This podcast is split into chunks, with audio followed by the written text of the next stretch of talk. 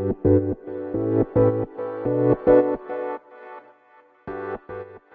い、皆様おはようございます。原手です。このチャンネルでは、占いコンマリビュー片付けコンサルタントである私が、もっと片付けがしたくなる、そんな理由について話を、話をしているチャンネルでございます。ということで、本日もお聴きいただきありがとうございます。あのもし気になる方いたらですね、ぜひぜひフォローしていただけるととっても嬉しいです。ということで、今日のテーマなんですけれど、今日はですね、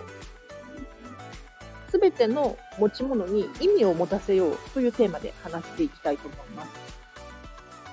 で一体どういうことかというとですね、結構身の回りで、なんとなく持っているもの、特に理由がなく選んでいるものっていうのが存在していると思います。例えば、ボールペン1本そうですし、ノートもそうだし、何でもいいんですが、ちっちゃなものにすら意味を持たせていただきたいなという理由について話していきたいと思います。で、かつて私もそうだったんです。ボールペンとかも書ければいい。ヘアゴムとかも結べればいい。そういうふうに思っていました。ただ、その片付けによってですね、私は、えっ、ー、と、すべての持ち物にすごくこだわるようになりました。で、なんとなく物を持つ、なんとなく物を買う、使うっていうのを徐々に減らしてきたんですね。で、例えば先ほど言った通り、ボールペン1本、そうなんですけれど、今はですね、1本のボールペンをすっごく大切に使っています。で、このボールペンかれこれ10年くらいっているんですけれど、ただこの10年間にずっと使っていたかって言ったらそうじゃなくてですね、それこそ、あの、使い捨てのボールペンとかを使いつつ、そのボールペンも使うみたいな感じで併用していました。ただ、その、特に理由のないボールペンをですね、やめて、もうずっと大切にしているボールペンだけに絞って使うとですね、自分も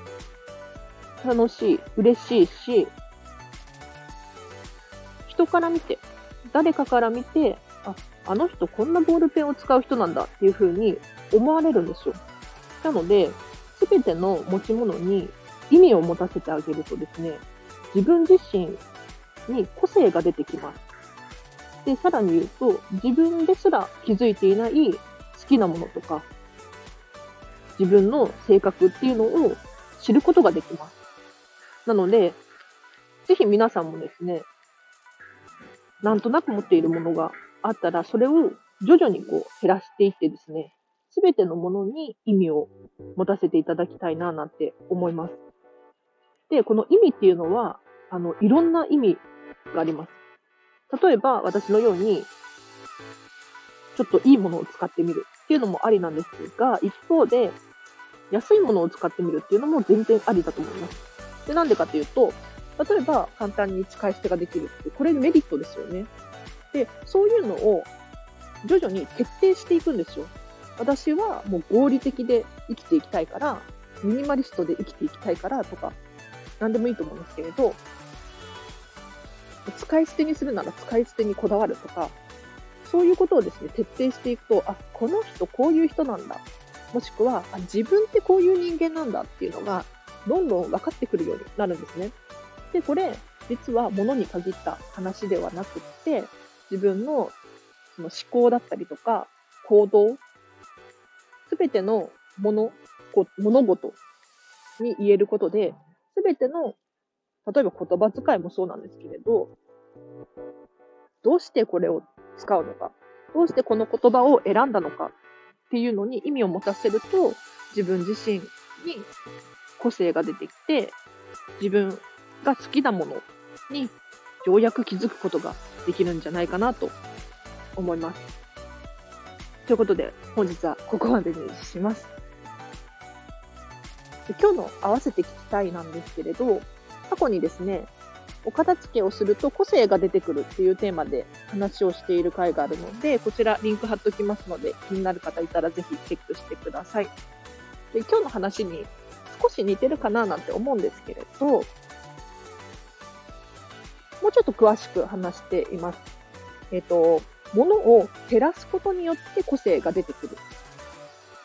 要するに、例えば、みんなが持ってるからとか、流行っているからとか、人気だからとか、そういう理由で物を買ってしまったりするじゃないですか。私もよくしてたんですけれど、こういうものを減らしていったり、自分がお気に入りのものだけを使ってみたり、そうすることによって個性がどんどん出ていきますよという話をしている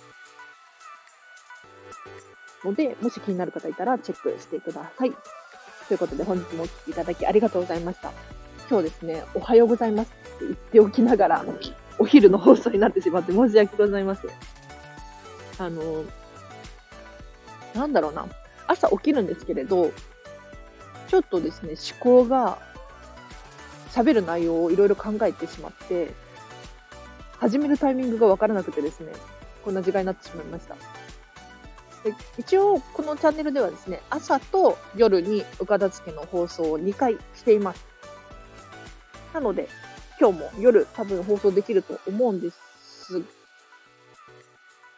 もし気になる方いたらですね、ぜひフォローしていただいて、夜の回も聞いていただけるととっても嬉しいです。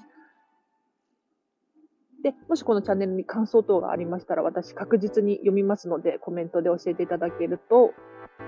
本当に嬉しいです。で、結構最近フォロワーさんが増えていって、でさらに友達伝いにですね、こう広まっていってるみたいなんですよ、実は。私のチャンネル友達に教えちゃったとか、そういう声も届いていて、本当にありがたい限りです。だってもう赤の、赤の他人って言ったら失礼なのかなに、進めてくださるなっていう、本当に神様みたいな人が結構いるみたいです。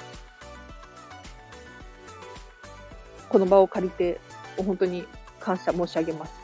ということで、本日もお聴きいただきありがとうございました。今日もあの半日、あと半日、ハッピーな一日を過ごしましょう。あらでした。